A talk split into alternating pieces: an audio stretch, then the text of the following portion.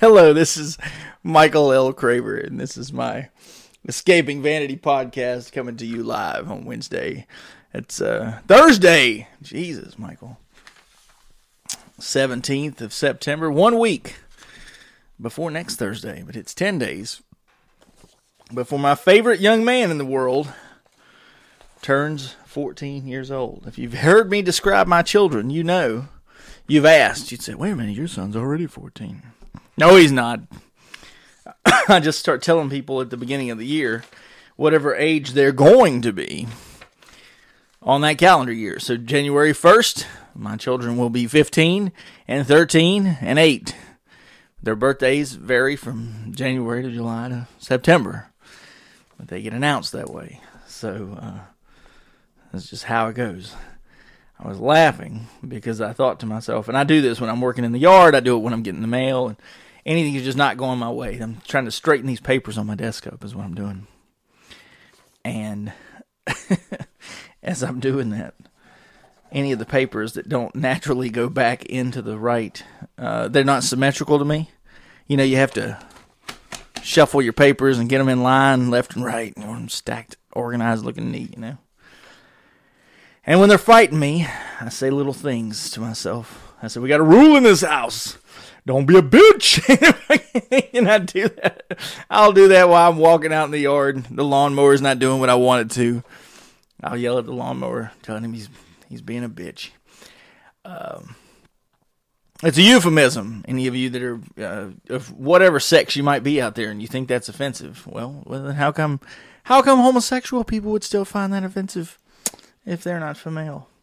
It is what it is. Uh, I like enunciating my words in wild ways too. So if you hear me say something about a woman and I call her female or female or whatever, it's it's my way of, of twisting language. It comes from this it's an introduction. It's the summer of I believe 1995. Monday Night Raw from the WWF. And Vince McMahon is standing there with his microphone. He's doing a little bit of rundown of what's going on in the show. So is Jerry the King Lawler. And he he talks somebody said something about Vince's sports jacket, either Vince or Lawler. But the next line comes from Jerry the King Lawler, who says, What's with that jacket, McMahon? he says, It's a French cut. It's JC Penney. we all know that. That's JC JC Penney's. That's why making fun of himself. It's always good, I think, to be able to make a fool of yourself. I've told many stories where I'm the fool, I'm the um, the character who's going to get made fun of, and I do that on purpose. You know, you could easily argue with people, and a lot of people have said that to me. You know, you're arrogant, and you're what I believe somebody called me pompous not too long ago. And I, I, said, pompous. That's what they play when you graduate, right? Pomp and circumstance, the Macho Man Randy Savage's theme. You know, the old dun dun dun dun dun. You know, the the graduation music. And some people have used it for wedding ceremonies and things. That's a what a nice honor to be called pompous. Maybe not. I don't know. But Pompeii is a is a great ride if you go to Pompeii. Is it Busch Gardens, Williamsburg? I believe. Testing my my history in theme parks and my trivia, but I believe Pompeii. If it's not named Pompeii, the theme is Pompeii. It's a water ride. You get in the log raft. You go up. You go through these this building, and there's torches and fire and darkness, and it's like you're going through an Indiana Jones sort of an archaeological cave. And at the end, you come down this huge drop and there's i don't know 15 20 people in this raft. And when it goes down it when it splashes up over this bridge that's in front of it. It splashes everybody in. The uh, ride itself it's but anyway the pompeii is not a way to um, insult me or pompous is not a way to insult me. You know you see how i like to play with language. They didn't call you pompeii uh, George Carlin talks about the people in Pompeii. He says the earth is doing just fine. Just ask those people buried in that volcanic ash at Pompeii. And there's also, and I believe his name was Paul London. He's a wrestler uh, that went to the uh, Texas Wrestling Academy, went to Ring of Honor in early, I believe, in 2002. He was in Ring of Honor up in Philadelphia. He was traveling around. He was signed with WWF. He was a tag team, Kendrick and London. And um, Paul London is still rolling around now. I'm sure he's verified on Twitter and Facebook and everything if you wanted to look him up. But he used this song called, I believe his song was called Pompeii. And I thought I might try to um, see if I could bring it up on my hard drive and see who it was. Because the song itself is, is really nice. It's a nice little, just no guitar or anything. It's a it's more of a like one of those Imagine Dragons kind of songs where it's just a lot of beats and a lot of fun. But you know, there's nothing wrong with being yourself and telling people, you know, don't don't be a bitch. Uh, I do that all the time. You go to put your shoe on, you step in the shoe and, and force it. Here it is. E.S. Posthumus. Oh, that's a. I have not listened to their stuff in so long. I'm gonna have to open this up and uh, add some of their stuff to the playlist on my phone. I love this stuff. Uh, E.S. Posthumus is uh, this sort of would you call that new age music? But it's all this instrumental stuff. It's it's fabulous. Um, but I'll say, you know, as I'm trying to put my shoe on, I'm stepping in the shoe. I'm forcing my ankle down. I don't want to reach down there. I don't want to use the shoe horn. The shoe's not cooperating. I'm yelling at my shoe. Don't be a bitch. and every now and then my kids will will see me say something like that, and they think, "What's? Wait a minute. What? What's going on over there?" And I'll say, "Well, you know, I was." And it's whatever it is, you know. You might be shooting basketball, and I'm I'm obviously in control. I've got the ball in my hand. I'm I'm placing my hand just like they showed it to me at basketball camp. I've lined my, my right elbow up with my right knee, so I've got a straight line, and my index finger is right in the middle of the ball, and I'm I'm shooting it with the rotation and arc and accuracy, and the ball doesn't go in. And I'm yelling at the ball, "Don't be a bitch!" and then you're like, "Wait a minute." You're the one who shot the ball, asshole. yes, yes, I am. I'm the guy. I'm in control of that ball's uh, destiny. I'm in I'm in control of the destiny of my balls. So uh, it's my fault. It is. It is. Anytime I'm saying don't be a bitch, I'm talking to myself. Is what I'm actually doing. I'm actually poking fun at myself for doing something that uh, is not working out in my favor. I was mostly in control of the circumstances. There might be a few natural things that are out of my control, but uh, yeah, I put as much influence as I could. I got it wrong. Guess who's being a bitch? Me. Me. I'm saying it about myself. And so I tell people that. And I started this off by saying, there's the lesson. Here's what I say. And then sometimes it's good to be a fool. Guess what? I'm the fool. So the whole point of some of these stories, you've been listening for a long time, and, and then you find out, hey, wait a minute, that all goes together. That makes sense. Yeah. Yeah. Nothing wrong with that. Like the Holland Tunnel one end to the other, the breeze blows. It's long winded. You know what I'm saying? It's been a long morning. It's been raining here in North Carolina. A lot of people have been talking about how great the weather is. Oh, it's fall weather. Number one, it's not fall yet, not on the calendar anyway. And number two, you can thank COVID 19 for the weather. Otherwise, it would be the higher temperatures that it's always been. But with COVID, you got more people working from home, less people transported around. It has reduced the population a little bit. But let's be very clear COVID has changed our carbon footprint and how much pollution we're putting in the air and how much you're running around and, you know, burning fuel and all that kind of stuff. So, the things that go into the carbon footprint, which is my way of it's it's my umbrella word. All the activities that go into making the earth hotter have been reduced. If it's because they shut down manufacturing in other places, if it's because transportation has been limited, businesses are not open past, let's say, bars stop serving at 11, right? Walmart's closing at 8.30, 9 o'clock, right? All of these things are going to continue. Let's get a little Dr. Pepper. All of these things are going to continue to make the earth um, a little more clean, a little cleaner, and then uh, it obviously will cool the weather off because it's not going to be as warm. You're not putting as much uh, of that nastiness up into the greenhouse effect which is nice, right? Everybody likes to be. I am thanking COVID If you don't know this story, you're going to hear it. It's my podcast, so bear with me.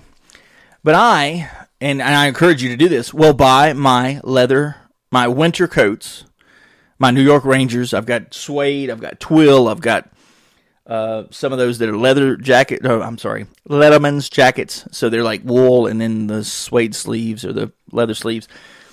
Um, Eddie Bauer, I bought. Uh, they have this thing called Seattle suede.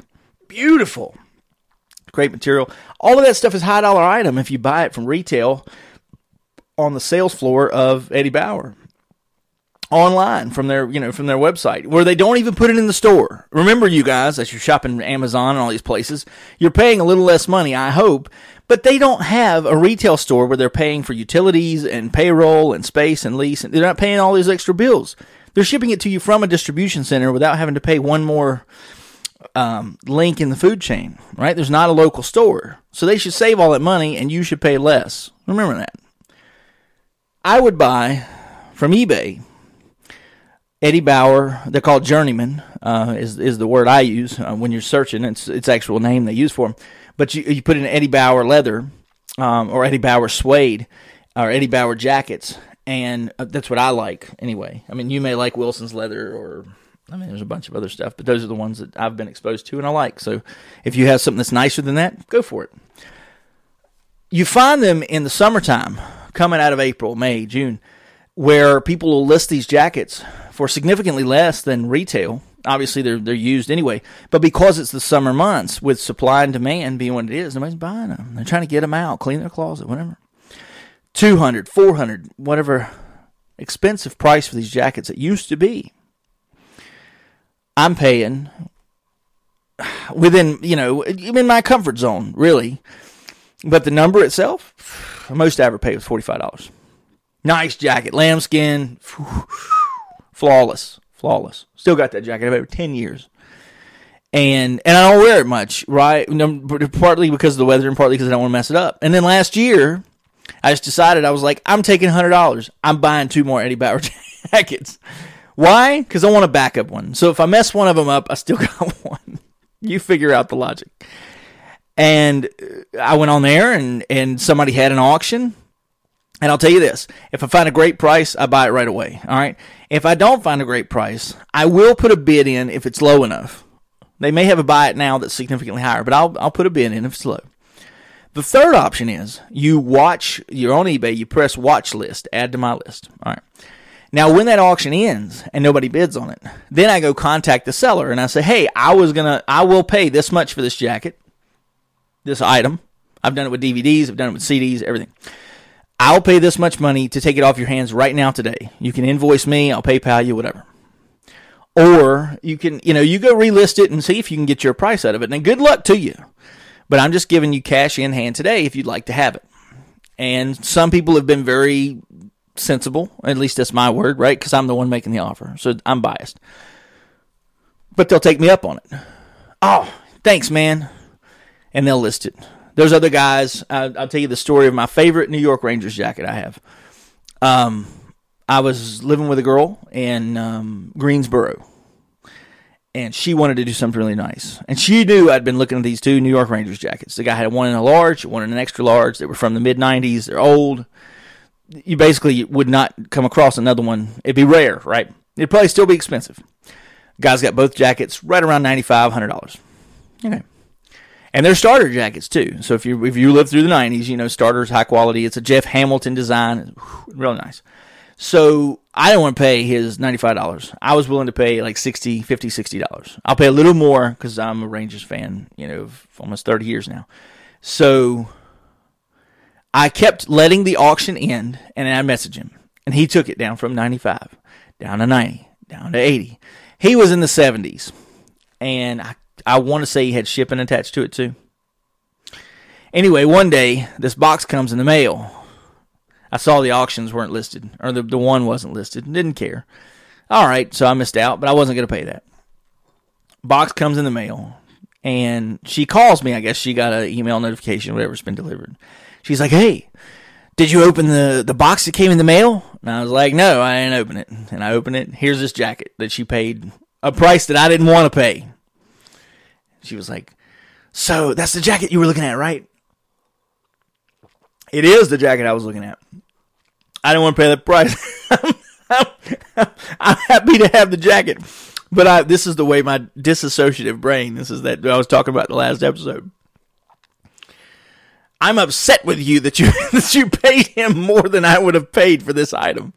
You know, and I know it's up to the individual. You're doing something, you're doing a gift. But people will do this around Christmas time. They'll ask me if there's any books I like or whatever. Yeah, there's books that I like that I'm going to buy off of eBay for like four dollars, six dollars. You're going to walk into Barnes and Nobles and pay 15 bucks. Don't do that. Just give me the six dollars and I'll buy the book. Yeah, but I don't want you paying twice as much, three times as much. And then you know, so that to me is complexity because you should be able to do something else with those resources. Take yourself, go get two different, you know, some nice Starbucks or whatever you do for ten dollars. Pay a month in Netflix, you know.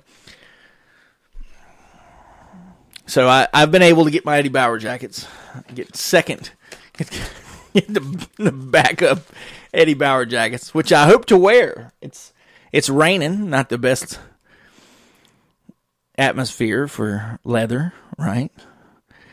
And it's it ain't bad for temperature. I wear it, but I've got I had one time had like 30 leather jackets. I'd paid, I don't know, 25 to $30 for all of them. So yeah, that means there's like anywhere from 7 to $900 worth of leather jackets. But most people would only have 5 or 6 jackets, 7 and 8 jackets to show for that. I had 30.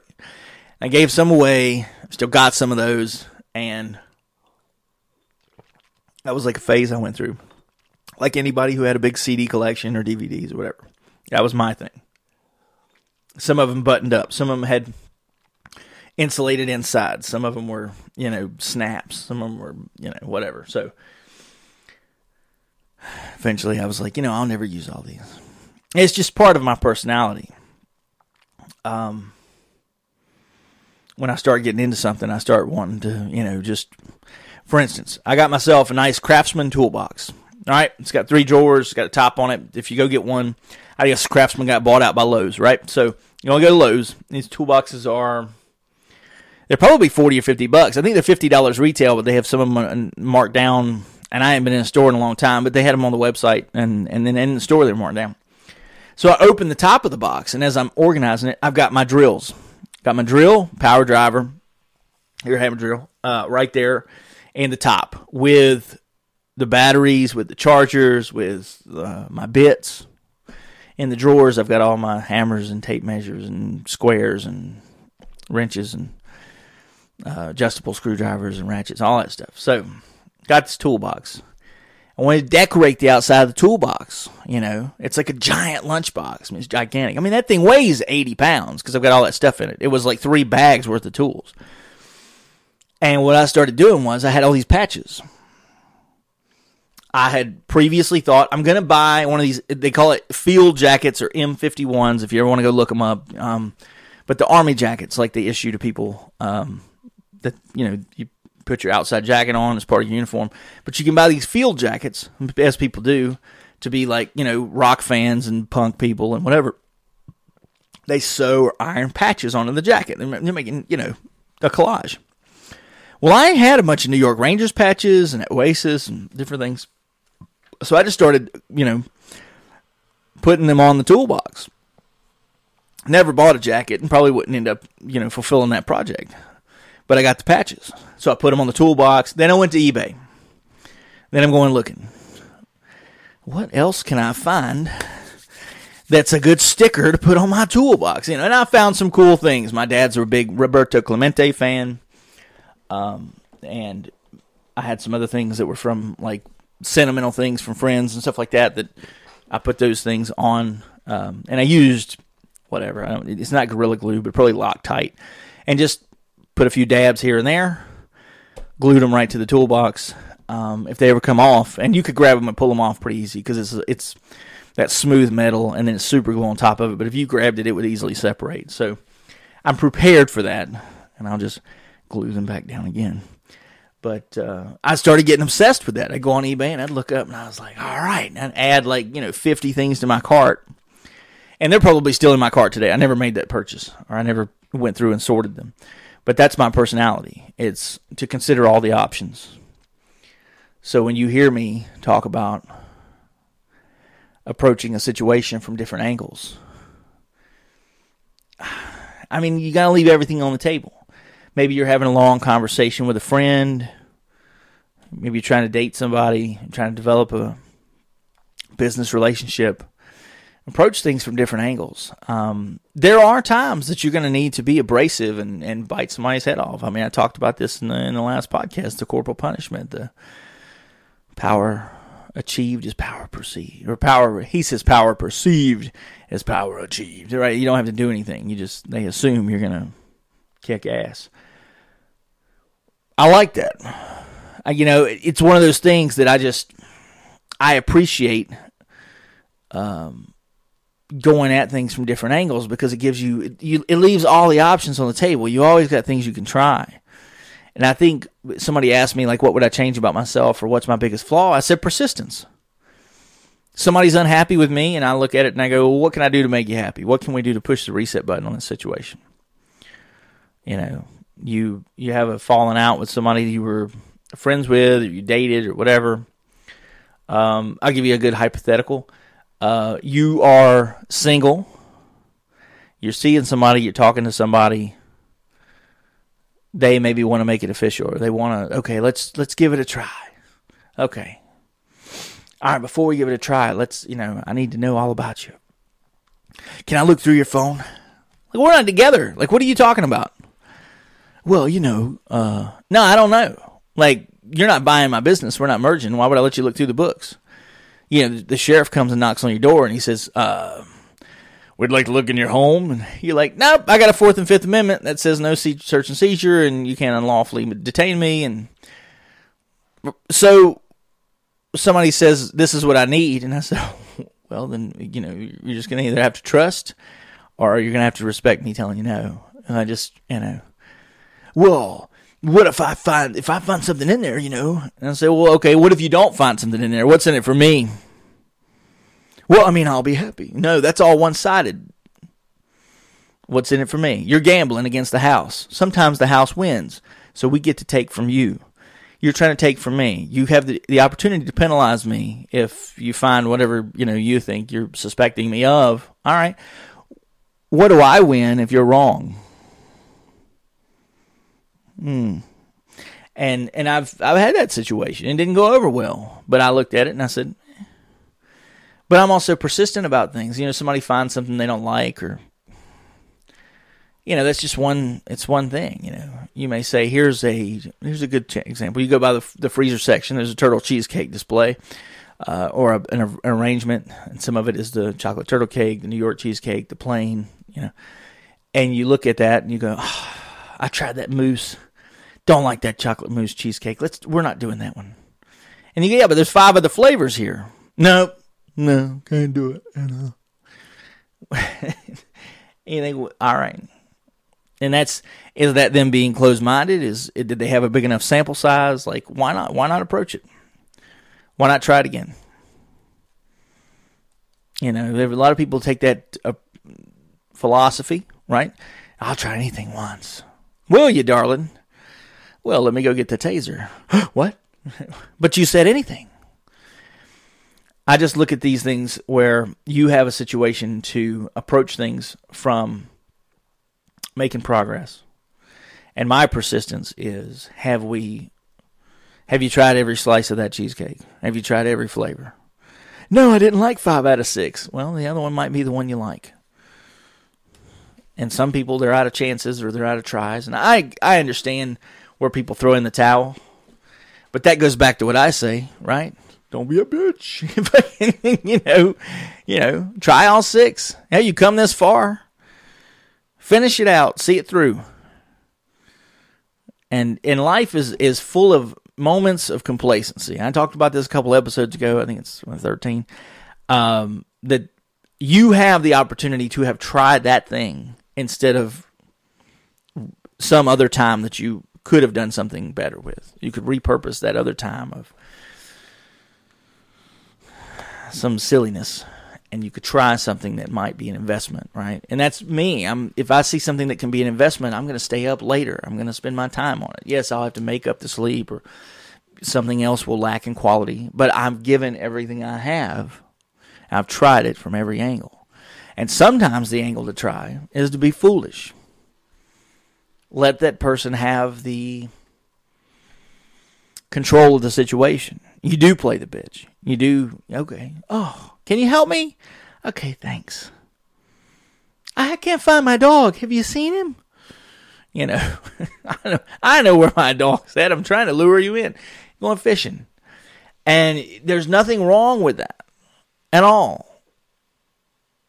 And that's one of those, you know, people look at that as a sales pitch or anything else. And I talk so much about you operating your personal life like you would a business.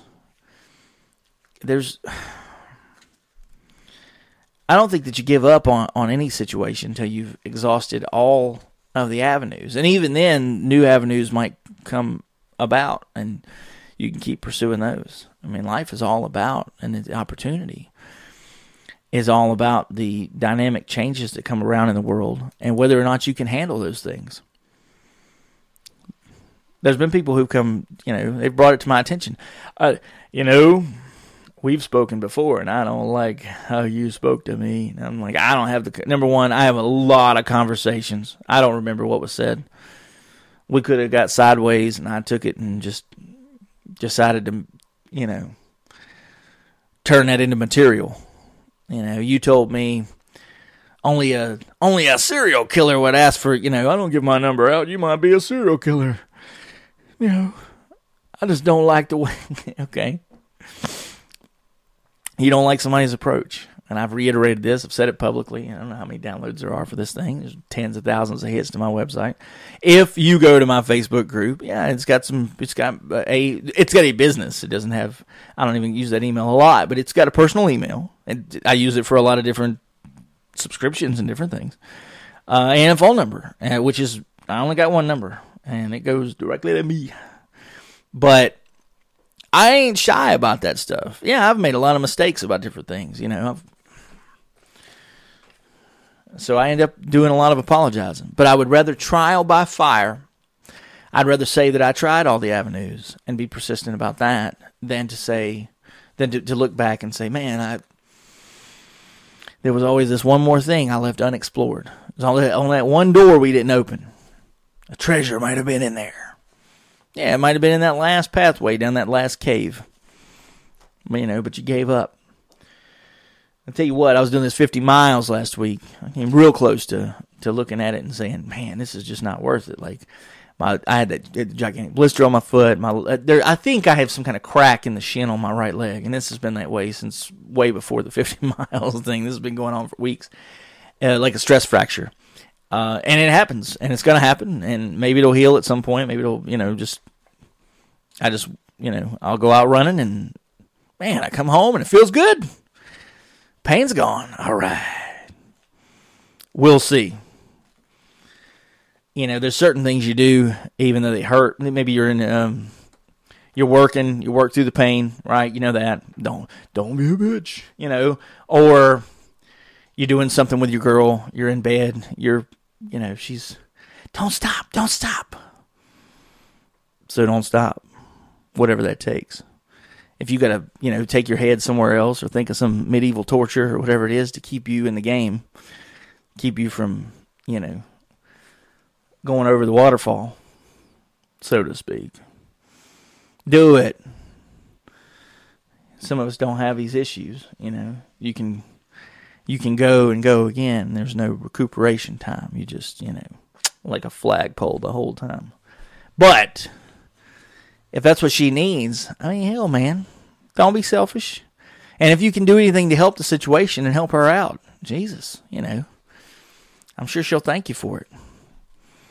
People don't ask me for a lot, so when they do, I try to help when I can. And there's a lot of times people tell me that they're not in a good situation, and I say, Is there anything I can do to help? There may not be anything I can do to help. That's why I say, is there anything I can do to help? And they may give me something I can't do, and I'll say, oh, that's just not within my, my grasp, or my, you know, I don't I don't have those resources. I don't try to ask and say, I I will do anything you ask me to. That's not true. Um, it has happened with the right relationship. You know, anything you need, honey. What do you want me to do? I'll do it. Look at yourself in the mirror. I mean, some of you guys got, you know, let's say hypothetically, I have a friend that lives in. Um, there's cookware, right? Cookware has handles on it. Maybe you got a pan. Maybe it's a pan handle. Maybe you live in a panhandle. Um, maybe I have a friend that lives in cookware, and he lives in the panhandle. and he is, you know, and you may be in this situation too. You're in a situation you'd like to move, you'd like to save some money to move, you might be under distress. And you know you gotta you gotta play the fool. You gotta play the game until you can, you know, get out of there you know you're you're putting up with everything that's happening from the watch commander and the prison guard and the warden and whoever is over top of wherever you might be living. It doesn't have to be a prison, but it's a good metaphor. And you play and you play and you play until you can be Andy Dufresne and you can Shawshank your way out of that. Oh, finally. I haven't told them how much money I have. I'm out of here. They can kiss my ass. You do it right? Do it. You do it at your job. Bite your tongue. You do your thing till another job offer comes along. You know, play the game. Keep income. Don't just quit or get fired or some silliness without some other avenue that you're going to jump into. I talked about this, you know, running your life like a business. I mean, don't cut off your, your supply chain or your resources. You need money coming in. Whatever you got to do for that money coming in, I'm going to tell you about jumping on back pages or selling your ass or something. You're in a situation, you know, the the abstract idea. Respect yourself. Check yourself. Don't wreck yourself. And save a little and, and take off. Do you have to to be their bitch in the meantime? Maybe. Maybe you live with your mother in law, your ex mother in law things aren't going well. And you play the game. Maybe you live with, you know, your your ex, fuck, your ex-husband, whatever it might be. Oh man, we hate each other, right? Figure it out. Make a friend. You got social media. I mean, throw your situation out there. There's so many people who jump into these community pages where I live hey, I'm coming to town. This is my situation. I've got kids. I'm looking for this, this many bathrooms, this many rooms, this many square foot. I've got a dog. And they lay out the details and see if somebody in the community has advice for them. They may not offer them a room, but they may give them somewhere they wouldn't have known to look. It's a change of scenery. And that's possible for anybody. You can always ask. I mean, I talked about this with increases and raises and stuff at your job. You want to make more money? Oh, I gotta make more money. Ask what it takes to be promoted. Be in the system, looking to see where they're hiring, see if you can transfer. Be on LinkedIn and Indeed and all these places. They'll send you an email on a daily basis. Yeah, it's not as cool as when Kohl's sends you a message and says, "Hey, if you go spend money, we'll give you Kohl's cash." Okay, well, maybe you're a shopaholic. Maybe what the smart thing to do is to increase your resources. Be looking on your email that you'll get a notification on daily or weekly, whatever you set up your notifications to be, however often they're going to correspond with you. Hey, wait a minute, so and so's hiring. Yeah. Maybe they just want you to serve. Maybe they just want you to be in a restaurant or work some other job two nights a week, three nights a week. If you can make $80, $100 several nights a week, wait a minute. If uh, you're telling me I could make a between 50 and $100 two nights a week. Yeah, that's right. So that's eight nights a month. That's an extra two hundred dollars to four hundred dollars. Um, you know, if you make hundred dollars a night, eight times a month, it's eight hundred bucks, man. It's almost like you, a lot of people don't pay that in rent. You can make the rent money off of your side job.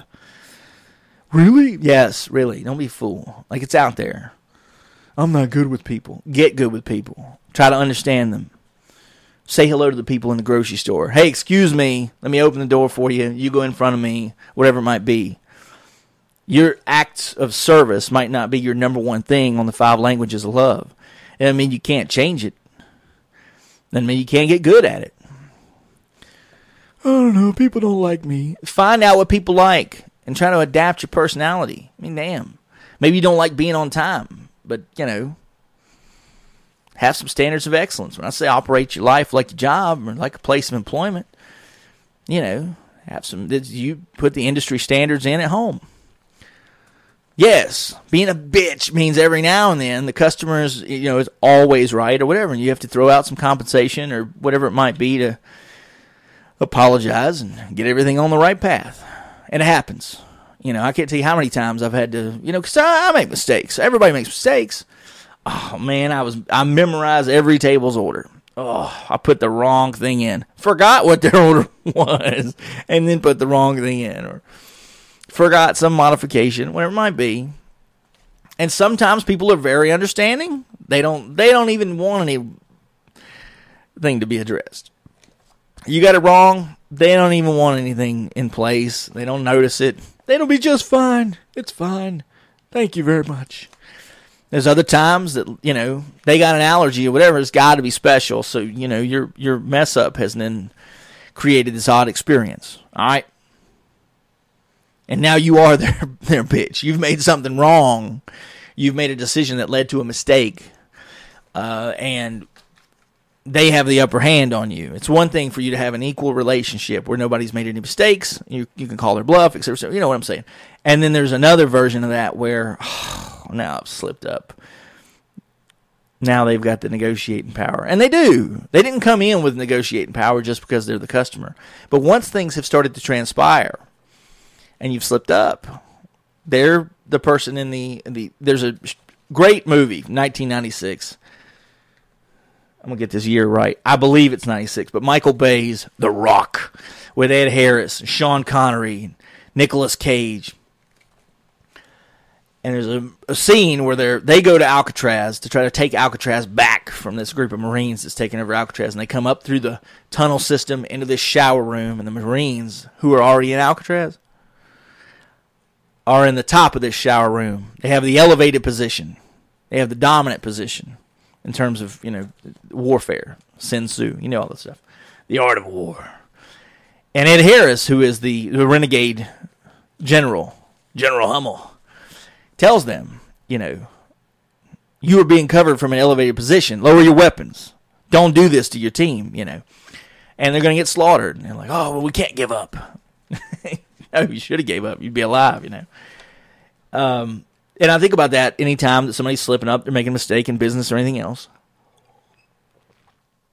We made an agreement to do something on time, to do something in a very methodical way. Things did not happen as they should have. We've slipped up. All right, we came.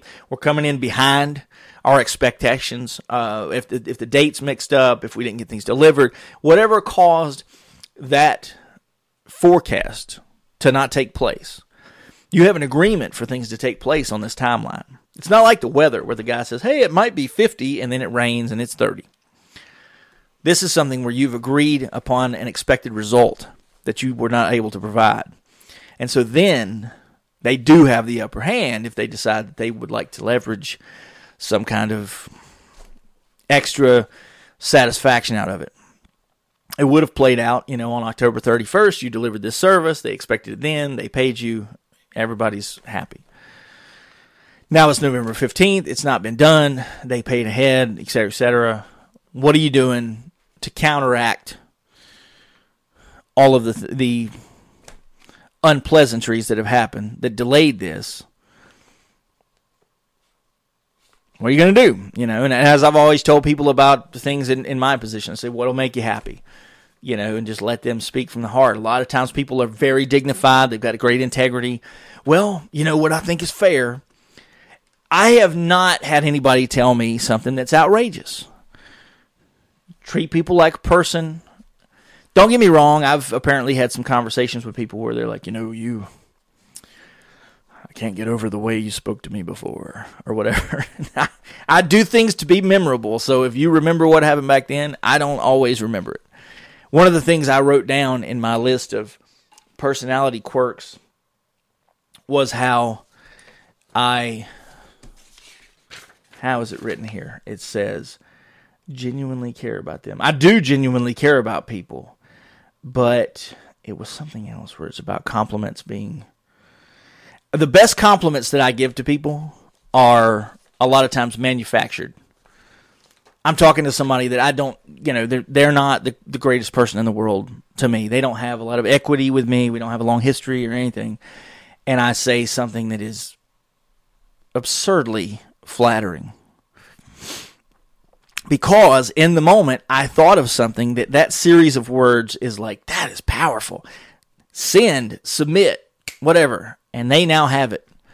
They didn't really, you know, quote unquote deserve what I just said, but they were the ones sitting there when I thought of it, so I gave it to them. It's a lot like when I write a letter and I send it to somebody and I don't have a copy of it. You've got whatever's in that letter. But my mind works that way. If you give, you know, I might randomly be in a position where I think of the most beautiful thing, the most, you know, some of the best things that I've written about people are about people who are not close to me. And you would think, wait a minute, you know. But for whatever reason, I was inspired to write something, and the creative juices are going. I start doing this, and you got the wrong hypothetical. I don't know hypothetically. Um,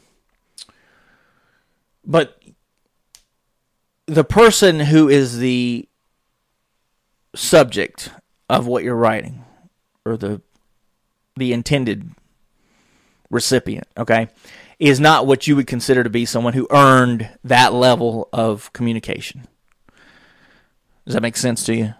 That you, like I was talking to my mother about productivity, and I said, you know, if you're doing, if you're setting up jobs and you're figuring out how to compensate people, how much productivity is going along with this job? You may have a whole department of people who don't produce very much and they're not very important. You're like, well, we'd like to pay them the same as everybody. But what are they producing? Like, like they're not earning that, right? What are you doing? Like, are you giving people who are aging and, and fading out of the company those positions so that you can still pay them well for their years of service? Like, that would be one way of looking at it where you might say it makes sense. And on the other hand, if you have, you know, just anybody in that position, there's no way you pay them that much money. That department just doesn't pay as much. You want to get into your get your foot in the door there, and then you'd have to transfer out because the productivity is not high. It doesn't bring the dollars in the door. It's not making the workflow something that is very profitable for all of us. Something that is very satisfactory for all of us. You come into my life. You've been talking to me. Hey, how are you doing, Jimmy and Bobby and Christy and whoever? Okay.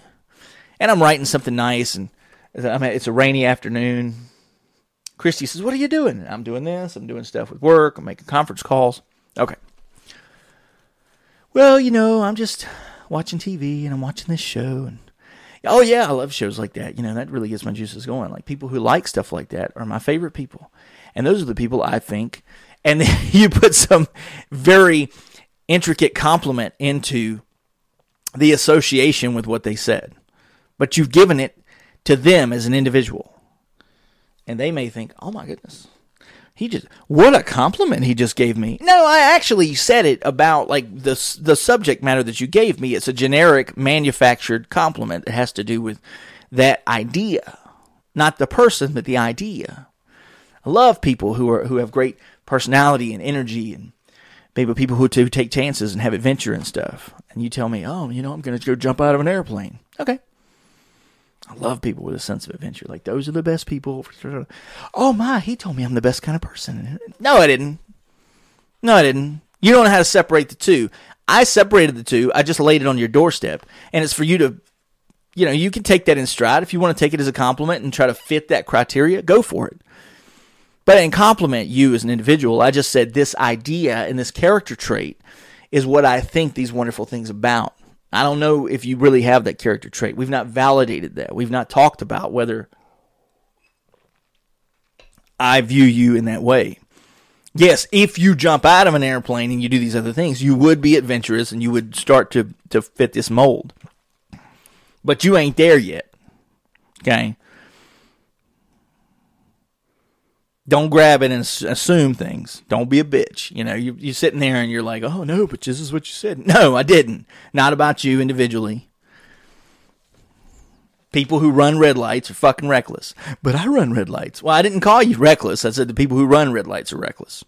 You don't have to keep running red lights, do you? No. Okay. You're not reckless. You got the choice whether you do it next time or not.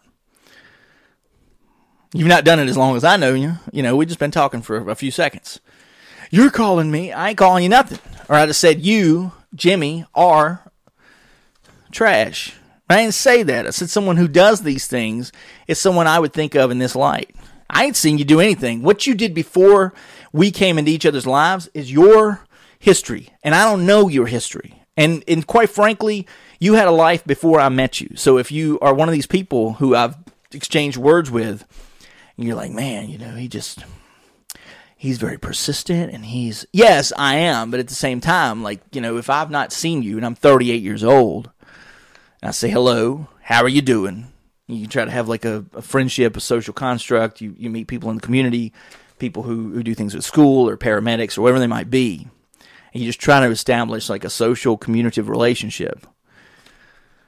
They never knew of you before this conversation started, right? So I don't know what your routine is like. So am I supposed to message you again in 38 years? Because that's the routine we're on. Well, no, that's not. Well, then what are you going by? What's the measure? I can't just measure. I can't just message you anytime I want. Well, you know, I pay the consequence for that. I've often said to people, you can say anything you want to me or anybody else, but you never know what it will cost you. I'll let you say anything you want. To give you a good example, there was a young lady I was dating. We'd split up, and we were talking about uh, deviating the furniture. Um, and I make a shopping list. I think I'm going to wrap the podcast up on this because I'm doing it on my lunch break. Um, I, ooh, only got a couple of seconds. I was making a shopping the same way I make a shopping list. I go through the grocery store in my mind, ah, one, two, three, four, five, and I make the list in that order, so that um, I'm not missing anything. Right, I can check it off as I walk through the store. I'm doing the same thing, but I'm going through the place we're living and sort of doing it in my mind. Do, you know, what am I taking with me? What am I not taking with me? She didn't have a lot. It was my kitchen table, my bedroom suite, my couch, my entertainment center, my TV. You know, a lot of, most of what was entertaining or furniture, you know, stuff that you needed was mine. And I start going around the room and I look at the Ninja coffee maker. Oh, I bought that Ninja coffee maker. I said it out loud. She's sitting I don't know, 80 feet from me. She's sitting, the kitchen is open air, and then she's in the other end of the living room. So we're in opposite ends of these two rooms, long distance. Um, oh, I bought that Ninja coffee maker. She says, You don't even drink coffee. And I was like, Yeah, but I paid for it. And I was just, I was antagonizing her. I shouldn't have, you know, maybe I shouldn't have set the tone that way. And I go through the bedroom and I said, Well, I own the nightstands, the bed, my clothes, entertainment center she's like, "Are you gonna Are you gonna take the couch?" Because that was her baby, this big sectional couch I'd bought her. And I said, I said, man, that couch would be tough to move out the door. So there was something along those lines, you know. That, man, that couch is going to be tough to move. It will be tough to move for whoever moves it, but I didn't want the couch. It was just something I was saying, which is still somewhat true, but I wasn't taking the couch. And I don't want to announce I wasn't taking the couch. She could have it. I wanted her to have it. You know, it was kind of a gift for her. And I said, all right, I don't own anything in the bathroom. I'm making this circle. I've been in the kitchen. I've been in the bedroom. The I'm going clockwise, and you know, and so the bathroom is at twelve o'clock. Okay, no, so three o'clock for the bedroom. I've checked it off. Twelve o'clock for the bathroom. Checked it off. Going over to nine o'clock for the other bedroom. Oh, I don't own anything in the other bedroom. Ah. Wait, I bought that mirror for you. I bought her this nice big it's like five and a half feet tall. It's a professional makeup mirror. It's got dimmable lights and USB ports and all this fun stuff. Um, expensive. It was like seven hundred dollars, and it was like another two hundred dollars to ship it on the back of a truck because it's freight. You know. It's, anyway, um, I said, "Yeah, I bought the makeup mirror," and she's like, "What? You gonna take the mirror?" And I was like, "I don't." I said the mirror was a gift. Like I don't know what you're talking about. And she's like, "Why are you saying it?" And I was like, I was just saying I, I paid for it. And she's gotten up off the couch at this point. She's walking into the kitchen. And she says, What are you doing about the couch? And I thought, Oh my God. I said, Couch. And so that's how I told you the couch is going to be really hard to move. Like, I don't even know where I'm going to put that thing. I don't know where I would put it. I don't know. It, I think and I before I could get anything else out of my mouth because I was right at the point where I was going to be like the couch can just stay she jumps in and she says, If you're going to take the couch, then take the mirror too. And I was like, why? She says, take the mirror and you can give it to your daughter. And she ha- she can see how ugly she is. And I was like, what And I remember her, the way she looked at me, her face kind of went blank, like she didn't understand and she didn't know she was saying it. And so I just kind of looked at her. It looked like one of these old movies where like somebody has a, a pistol and they've click, click, click, click, and they they're out of ammunition, and that was her last shot. You know, it was like she said whatever she needed to say. She'd insulted my, I guess at the time she was ten years old or something, and I just kind of said, "Okay, here's where we are," and I I've. I kind of forgave it at one point, but I never forgot that she was capable of saying something like that. And it just it threw me off in a very ugly way. And she could say whatever she wanted to, but I didn't, you know, she never knew what it would cost her. Um I think with enough time you can repay that debt and maybe we got to a point where it was even but and, and, at this point she's got the advantage. I, I fucked up some things in in the personal relationship that we had and and it's up to her if she's going to let me i don't know figure out a way to make it right. But yeah i was sometimes people do things and you end up you do you do things bitch like kind of things and when other people have that they're, they're you're left holding the bag and and when they find that they've got that upper hand on you you know you'll wish that you that you uh, didn't make those foolish decisions. So as it's raining today, I'm going to tell you to in North Carolina anyway to be careful. If you're out working, you happen to be working in yards and things, old Thomas. Um, hopefully, we'll see some better weather after the hurricane weather passes. But um, take care of yourselves. Thank you for listening to me, and you'll hear from me again very, very soon. But don't go being a bitch.